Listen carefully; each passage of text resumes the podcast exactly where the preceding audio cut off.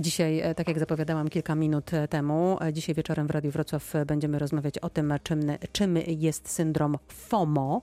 To jest skrót oznaczający mniej więcej niebycie w sieci, najogólniej bardzo mówiąc, ale do tego nazewnictwa także dzisiaj wrócimy. Ze mną goście, dr Aneta Pereświet-Sołtan, wykładowca psychologii z Dolnośląskiej Szkoły Wyższej we Wrocławiu. Dzisiaj pani doktor jest z nami telefonicznie. Dobry wieczór. Dobry wieczór, witam Państwa. I pani Magdalena Duszyńska, psycholożka zajmująca się innymi przemocą e, w sieci i uczestnicząca w bardzo świeżym, chyba jeszcze cieplutkim, mogłabym powiedzieć, e, projekcie poradnictwo do spraw uzależnień od e, internetu, tak? Tak jest. Dzień dobry. Dobry wieczór pani.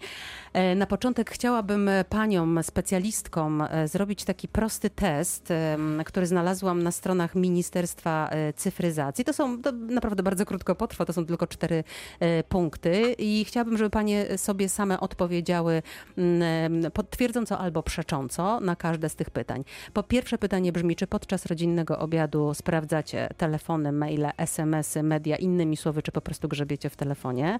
Drugie pytanie, czy wrzucacie zdjęcia na portale społecznościowe, y, no również będąc na przykład ze znajomymi czy z przyjaciółmi? Trzecie, czy czujecie niepokój, kiedy jesteście poza zasięgiem y, internetu, na przykład, y, nie wiem, pół dnia na rowerze? I, I, ostatnie pytanie, czy w. I to było. Nie, to było ostatnie pytanie. Czy w Waszym przypadku, no właśnie, odpowiedzi w większości pani doktor, zacznę od pani, są na tak czy na nie? Mhm. No niestety one nie są jednoznaczne, mhm. bo e, tak, bo niestety zdarza mi się, chociaż moja rodzina bardzo tego pilnuje, żebyśmy e, odkładali przy posiłkach telefony. Wszyscy dużo pracujemy łącznie z moją nastolatką, zwłaszcza w pandemii technologie były z nami obecne w każdym właściwie momencie mhm. naszego życia. E, dlatego szukamy takich momentów, żeby e, odetchnąć e, od tej technologii, która się wciska w nasze życie w sposób absolutnie też taki podstępny, mam wrażenie. Mm. A my temu ulegamy i to pewnie wszyscy, albo w większości zdecydowanej. Pani Magdo, u Pani jak tam? Czy Pani jest FOMO, czy nie? U mnie również te odpowiedzi nie były jednoznaczne, oprócz jednej na mm. ostatnie pytanie. E, kiedy Czy czujecie niepokój? Tak, bo ja wtedy sobie pomyślałam, ja czuję wtedy spokój wreszcie, kiedy Aha. nie jestem w sieci. I e, kiedy podała tutaj pani przykład e, jazdy na rowerze, mhm półdniową, to myślałam, że to jest cudowny czas, kiedy można właśnie wtedy schować ten telefon e, i go nie wyciągać i e, odczuć spokój. Czyli mam pewność, że ekspertki nie są e, przypadkami FOMO, ale o tym FOMO dzisiaj będziemy rozmawiać z angielskiego, to znaczy fear of missing out, czyli właśnie lęk przed wyłączeniem, przed utratą czegoś. No właśnie, przed utratą pani Magdo. Czego? To też tłumaczy się jako lęk przed pominięciem. Przed pominięciem. Mhm. E, I, I tak naprawdę FOMO um, nie odnosiło się nigdy w swojej pierwotnej wersji do mediów społecznościowych, bo, bo nie z tej epoki e, to pojęcie jest. Natomiast faktycznie zostało zaadaptowane na, na dzisiejsze warunki jako ten lęk przed tym, że nas coś ominie. A um, my jesteśmy tak myślę, lawinowo Mhm. Tłoczeni w informacjach, w wiadomościach, e, ciągłych aktualnościach, że e, no jest to niemożliwością, że będziemy wiecznie na bieżąco. E, mhm. I na pewno jest to taki lęk, szczególnie u, u nastolatków, którzy są tak naprawdę non-stop, a może właśnie nie non-stop, tylko E, ciągle, e, równolegle online, bo, bo jest to ich e, równoległy świat do tego realnego. No właśnie, za chwilę porozmawiamy o tym, czy nastolatkom w związku z tym, że to jest ich równoległy świat, jak pani powiedziała, czy im jest trudniej. Pani doktor, teraz chciałabym pani zadać pytanie, takie ogólne. Dlaczego internet, jak pani sądzi, z jakiego powodu on uzależnia? No, mm, pewnie z mm, podobnego powodu, jak mm, kiedyś pewnie nie było takiego, e, takiego sformułowania, ale byliśmy też uzależnieni od, e, w ogóle od mediów, od mass mediów, e, od telewizji. To jest pewien magnetyzm, który wiąże się też z pewnością z tym, że możemy trochę szukać zastępnika własnego mhm. życia. I ja myślę, że, że, też FOMO się z tym właśnie wiąże, że my w sieci, w mediach społecznościowych ciągle porównujemy się do innych i ciągle mm, nie jest wcale trudno wypaść blado. Czy też e, wydaje nam się, że wypadamy blado, bo nie mamy e, często takiego dystansu, że to, co widać w tych mediach, to jednak to nie jest prawdziwe życie. To jest życie, które jest jednak trochę kreowane, przypudrowane. Natomiast my porównujemy swoje codzienne życie do tego, co w tych mediach i, mm, i wydaje nam się, że no, powinniśmy za tym życiem gonić, za, tym takim, za tą niezwykłością, która nam ciągle się wymyka z rąk Mm, i im bardziej gonimy, tym mniej się dobrze ze sobą czujemy. A ja e, zwróciłam uwagę na jedną rzecz, którą pani e, powiedziała i o to chciałabym e, dopytać. Pani powiedziała, nie mamy dystansu do tego, co dzieje się w sieci. Zwróciło to moją uwagę, bo wydawało mi się, że nie mamy dystansu. Bardziej możemy nie mieć dystansu, kiedy jesteśmy z kimś blisko, kiedy musimy reagować na jego reakcję. A tutaj wydaje się, że będąc w swoim domu, mamy dystans do osoby, która jest w swoim domu, a jednak my, jak pani mówi, nie mamy dystansu do tego, co dzieje się w sieci. Jak należy to rozumieć? Ja myślę, a ja tutaj też zwróciło moją uwagę to, co pani powiedziała, że jeżeli z kimś jesteśmy blisko, ja myślę, że my z mediami społecznościowymi, społecznościowymi jesteśmy bardzo blisko, że to jest bardzo intymna relacja.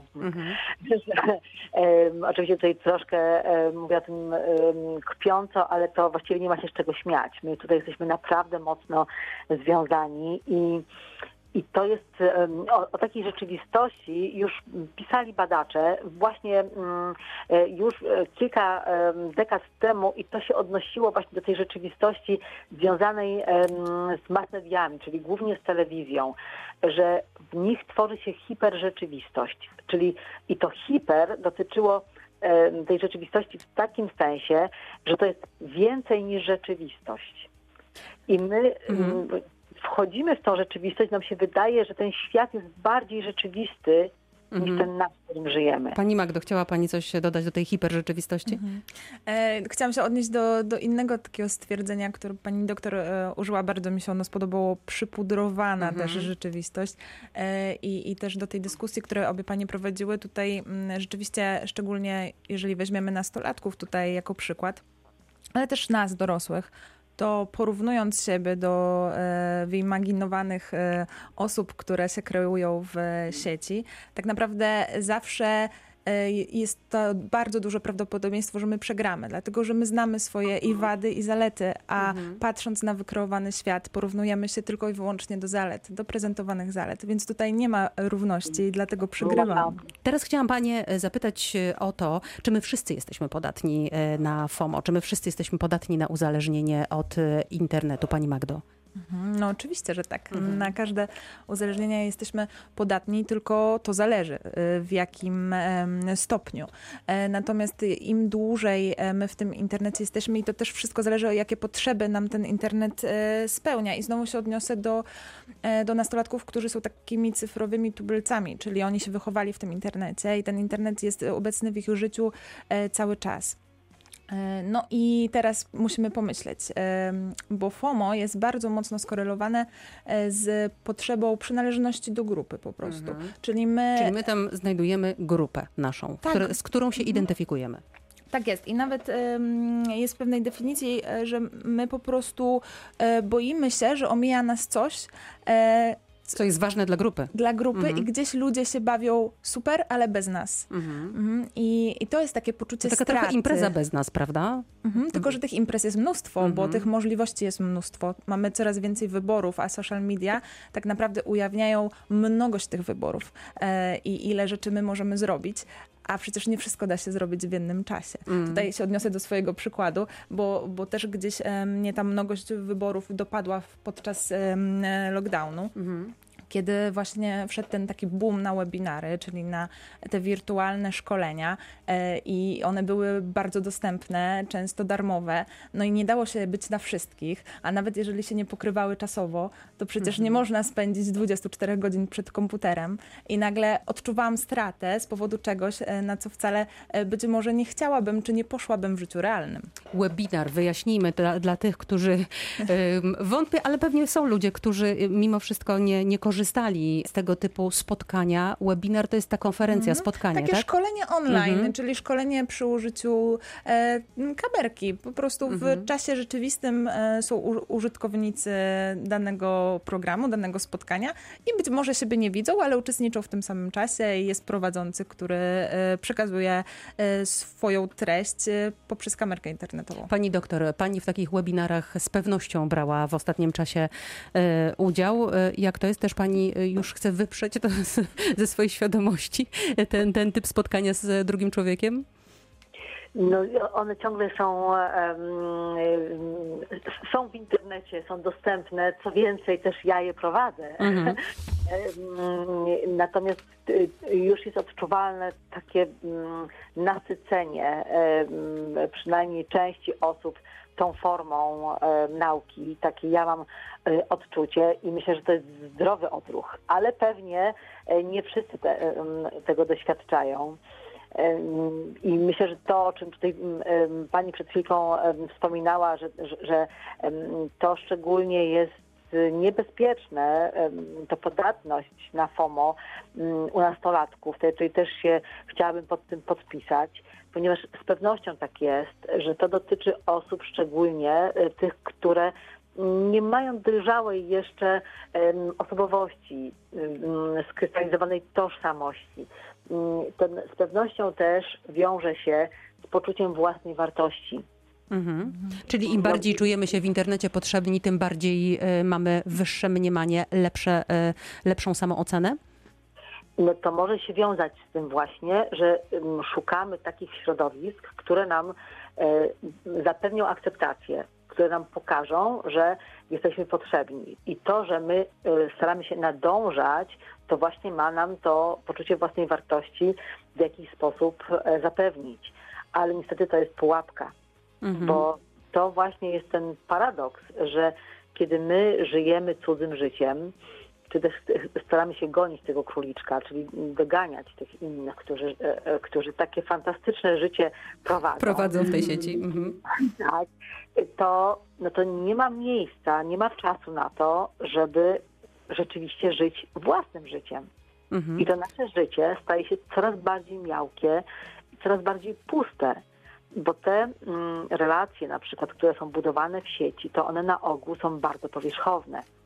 Mm, Co, to ciekawe też y, okazuje się, to też już jest badane i to już nawet od lat jest badane, że nasze pokolenie, y, czy może nie nasze pokolenie, ale właśnie tych, tej młodzieży, y, obserwuje się coś takiego jak gotowość do natychmiastowych relacji. Mhm. Y, buduje się te natychmiastowe relacje, wchodzimy w natychmiastowe interakcje. y, Ich jest bardzo dużo, ale to jest trochę jak w restauracji y, fast foodowej, że wchodzimy i wychodzimy i właściwie tak jakby nas w ogóle tam nie było. Mm, Co to sprowadza się, jak rozumiem, do liczby znajomych na, na Facebooku czy na. Twitterze na przykład, tak? Mhm. O, to na Mhm. przykład. Czy pandemia, e, kiedy to życie przeniosło się mm, niemal całkowicie do sieci, spowodowała wzrost uzależnień od internetu, a może odwrotnie, chęć odcięcia się, wyłączenia się od tego internetu z powodu tego, że po prostu mieliśmy go za dużo? Pani Magdo, jak pani uważa? No, przydałyby się pewnie tutaj badania. I pewnie są robione.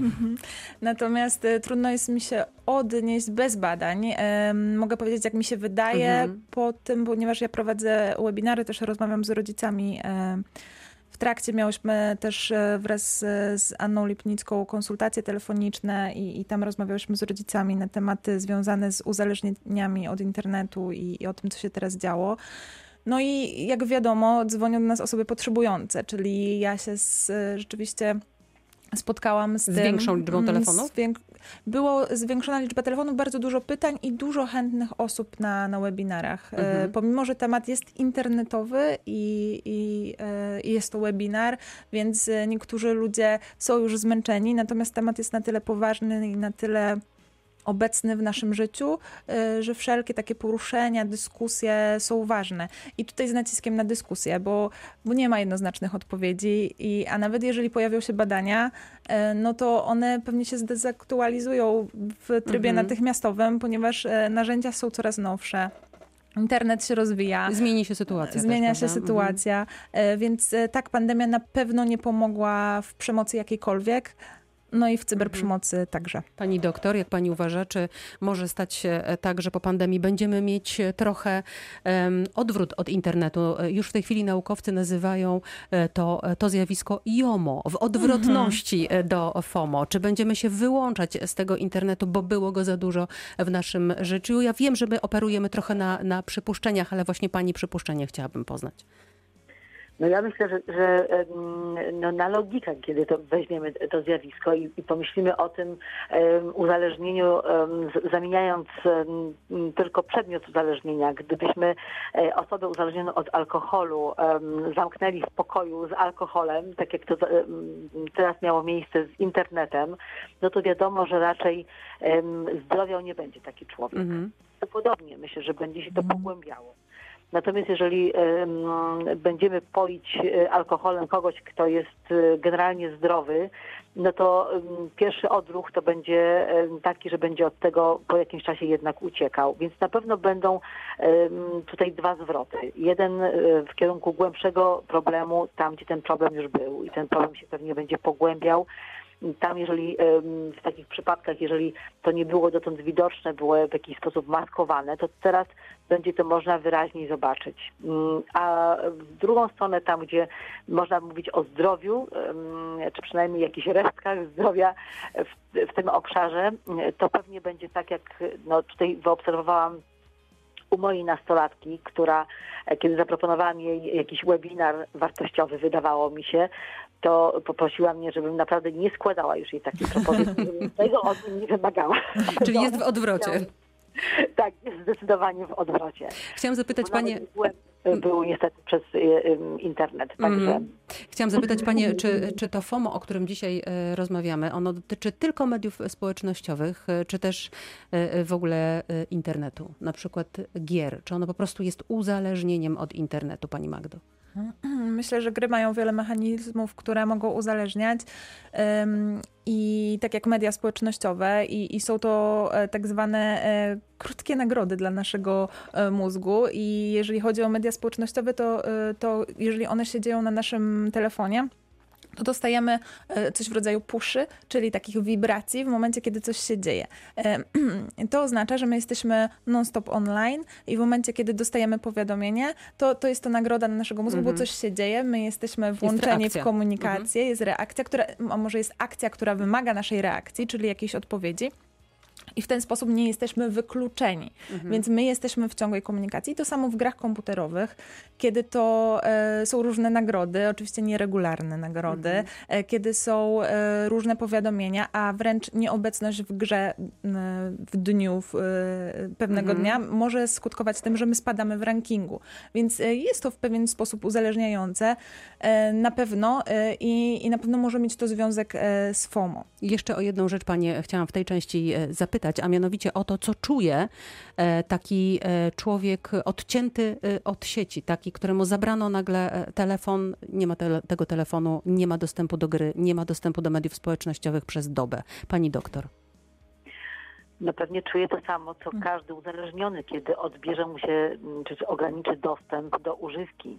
Czuje głód, czuje Mhm. niepokój, lęk czasem, bo to właśnie przecież mówimy tutaj cały czas o tym lęku, o tym niepokoju, który się wiąże z nieobecnością, z tym, że mnie coś pomija. Więc to się, te objawy zwyczajnie się nasilają.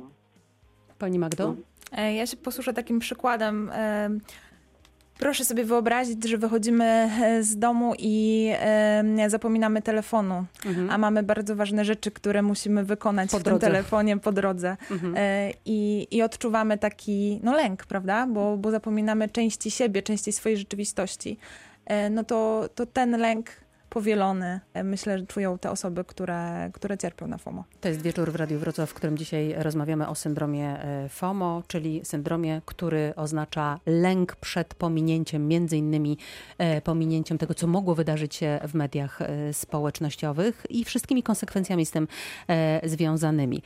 Pani Magdo, chcę zapytać teraz o to, w jaki sposób wytłumaczyć dzieciom, bo pani prowadzi zajęcia z dziećmi. E, nawet jeśli mają już absolutnie dość komputerów w tej sytuacji e, pandemicznej, miały z nimi do czynienia, uczyły się przez zdalnie, w związku z tym miały z nimi do czynienia e, codziennie. Jak wytłumaczyć, żeby wylogowały się również z Instagrama, który jest dla, nim, dla nich miejscem, gdzie realizują swoje kontakty społeczne? No właśnie, i e, bardzo dziękuję za to, e, za to ostatnie zdanie, bo one tam rzeczywiście realizują te kontakty społeczne. No i jeżeli wszystko jest zachowane w normie, no to, to tutaj nie ma problemu. Problem pojawia się o tym, o czym pani doktor mówiła na początku, kiedy zaczynamy za bardzo się porównywać i to wpływa bardzo na naszą samoocenę, doprowadza do, do takich smutnych nastrojów i, e, i pojawia nam się po prostu problem u nastolatków. I teraz tak, ale mm. jak to rozpoznać, kiedy dziecko, nie wiem, ile czasu musi dziecko spędzić przed telefonem, żeby to wzbudziło nasze wątpliwości? To nie ilość, a jakość. Czyli, mhm. E, no, prawda, informatyk, deweloper, grafik spędzają przed komputerem czasem całe dnia. Czy to oznacza, że oni są uzależnieni? No nie do końca. Jeżeli nasze dziecko jest twórcze w internecie, jeżeli ono tam realizuje siebie, swoje pasje, ale też właśnie spełnia swoje potrzeby, e, no to mm, jeżeli one są spełniane w, w, pewnej normie, no to jak najbardziej jest to ok. Szczególnie tutaj, tak jak też pani doktor mówiła, w pandemii czasem nie mieliśmy wyboru. No, no ten internet był z nami obecny i, e, i czasem było to jedyna droga, by te potrzeby spełniać. Ale... A jak dziecko reaguje, kiedy ta norma jest zaburzona? Aha. No to e, należy na pewno obserwować swoje dzieci i zauważyć, jeżeli zachowują się inaczej. Ono na pewno e, staje się wycofane, e, unika kontaktu z nami. Bardzo często. E, Ważniejszy jest telefon niż rodzic. Tak? Też, mhm. natomiast czasem ten telefon parzy, czyli mhm. dziecko w momencie kontaktu z telefonem zaczyna się czuć bardzo nieswojo. Widzimy, że, że wprawia to w, w takie stany lękowe, często depresyjne, więc jak najbardziej zachowaniem mówią do nas, że, że coś się dzieje nie tak. I warto zwrócić na to uwagę, by te potrzeby najważniejsze, potrzeba akceptacji, potrzeba przynależności, potrzeba samorozwoju realizować poza e, internetem, czyli jak najwięcej możliwości dla dzieci poza, w tym świecie realnym, tak żeby e, tylko namiastka została e, na ten świat wirtualny. Pani no doktor, pani chce, panią chcę zapytać o to, czy rodzic, który jest, powinien być dla dziecka autorytetem, rodzic bez telefonu komórkowego, taki, który właśnie realizuje sporą część swojego życia, nie używając telefonu, nie siedząc w internecie, nie siedząc w mediach społecznościowych, Jeśli rodzic tego nie robi, to dziecko w nie również nie będzie robiło. Czy to się tak przekłada, czy nie? Ja myślę, że mm, autorytet y, rodzica warto budować y, poza internetem i to pewnie musi się dziać troszkę wcześniej.